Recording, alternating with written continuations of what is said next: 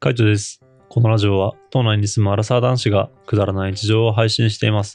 えー本日はですね、模様替えのお話です。今住んでいる家の模様替えをしました。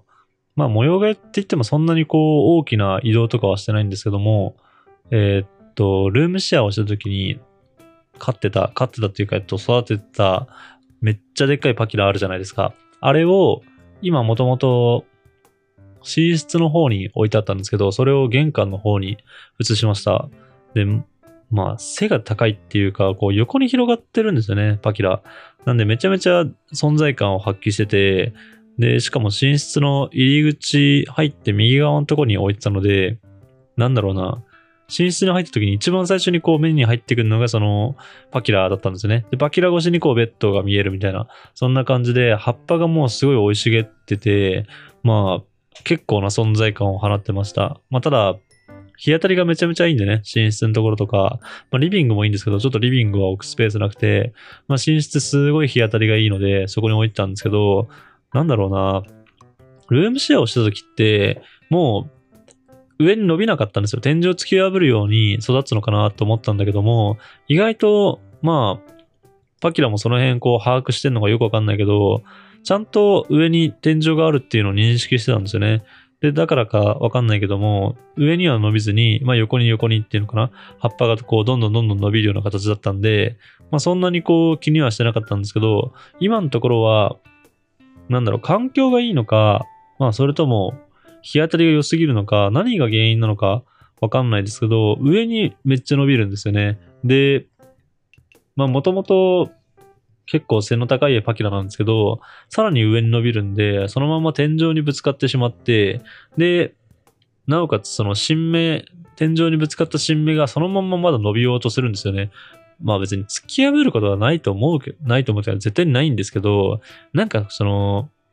植物がかわいそうだなと思っちゃって、そんななんか窮屈な状態でね、伸ばされて、で、なおかつ、まあ水やりをするときとかに、こうちょっとどかすわけじゃないですか。そうするとこの新芽の柔らかい葉っぱっていうのが、なんか、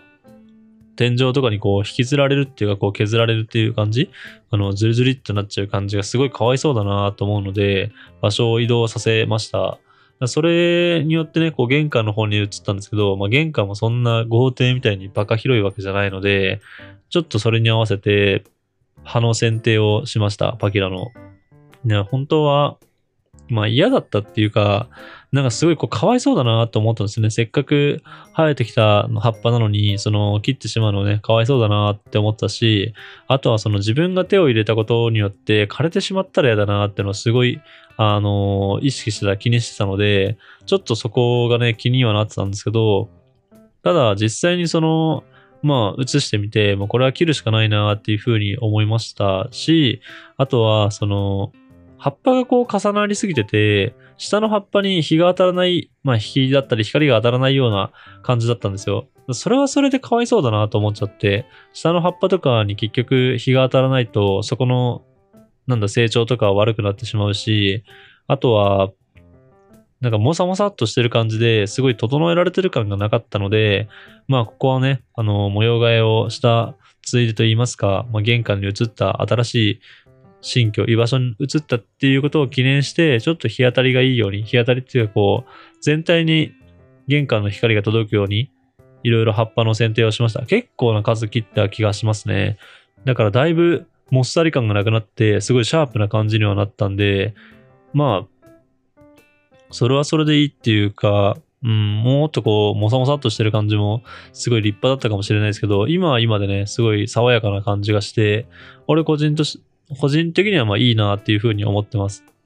ちょっと玄関のとこで気になるのは、あんまり、あんまりというか、日が当たらないところなんでね、あの、電気の光しか入ってこないので、今後成長がちょっとどんぐらい進むのか、まあ不安ではあるんですけど、まあ、もしもうどうしても、なんだろう、伸びなくなっちゃったりとか、成長が止まってしまったら、まあ移動させるしかないのかなっていうふうには思いますが、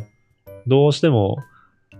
今あるこの家の中でね、一番伸びそう、伸びれそうなところが玄関なので、まあ悩んでる、悩んでるっていうか、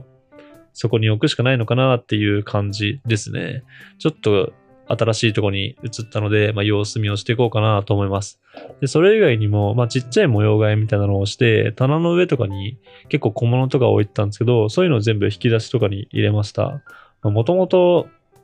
ちゃんと引き出しとかにね、あの、しまいたいタイプではあるし、まあ、ちょこちょこ、こう、気がついた時にちょこちょこしまったりとかしてたんですけども、でもちゃんとね、あの、君の場所はここだよっていう感じで、あの、場所を指定してあげたっていう感じですね。まあ、そうじゃないと、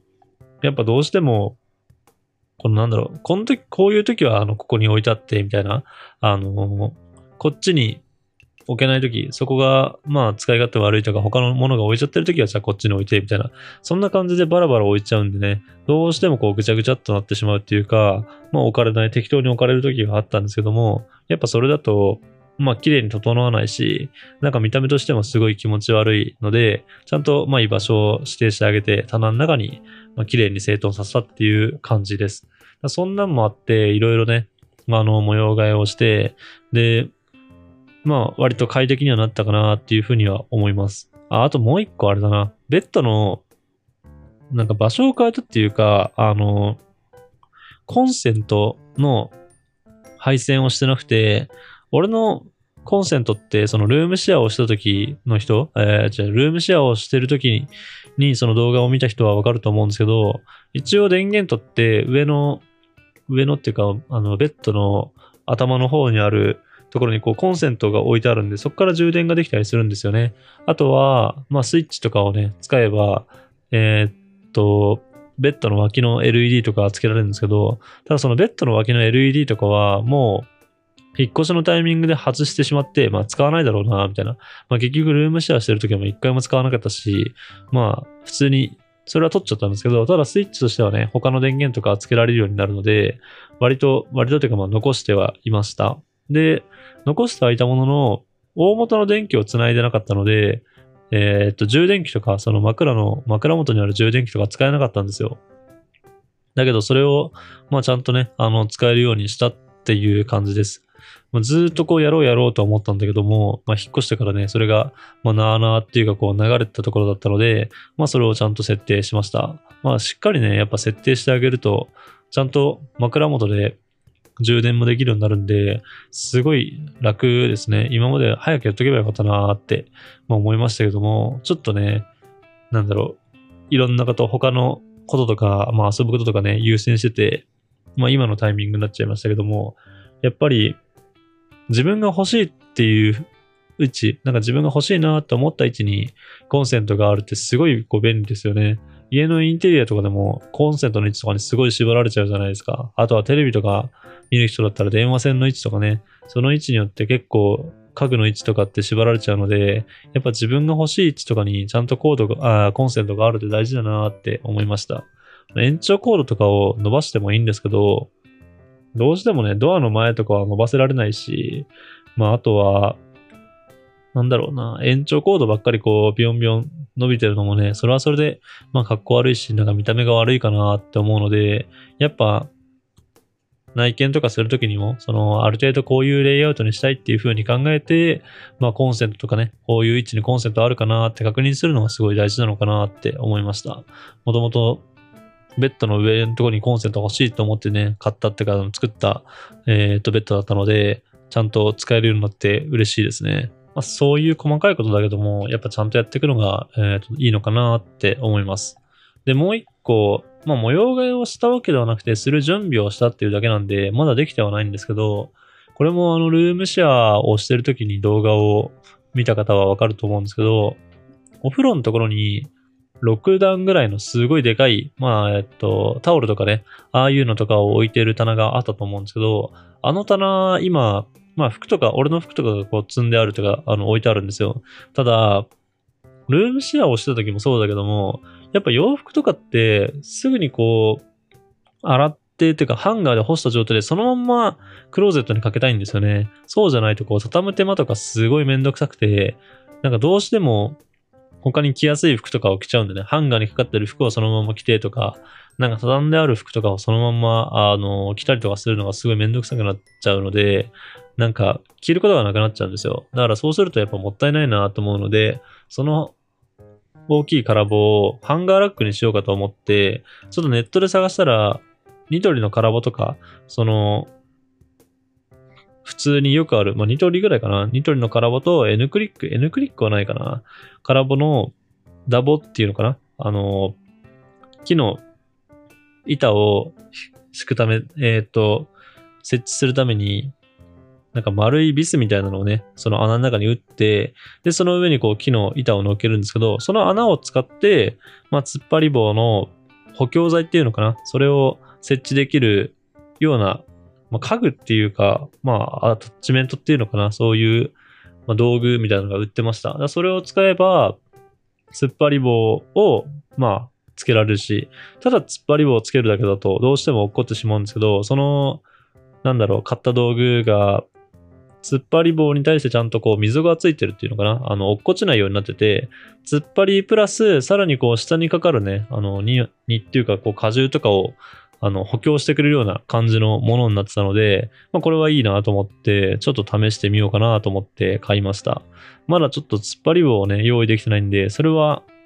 完成してない。その模様替えは完成してないんですけど、でもそこが模様替えできれば、またそこに服をかけられるようになるので、だいぶスペースとしては使えるんじゃないかなっていうふうに思ってます。まあ、どうしてもね、服が多いので、その服をかけるような、まあ、道具っていうか、インテラックだったりとかね、そういうのを探してて、で、服を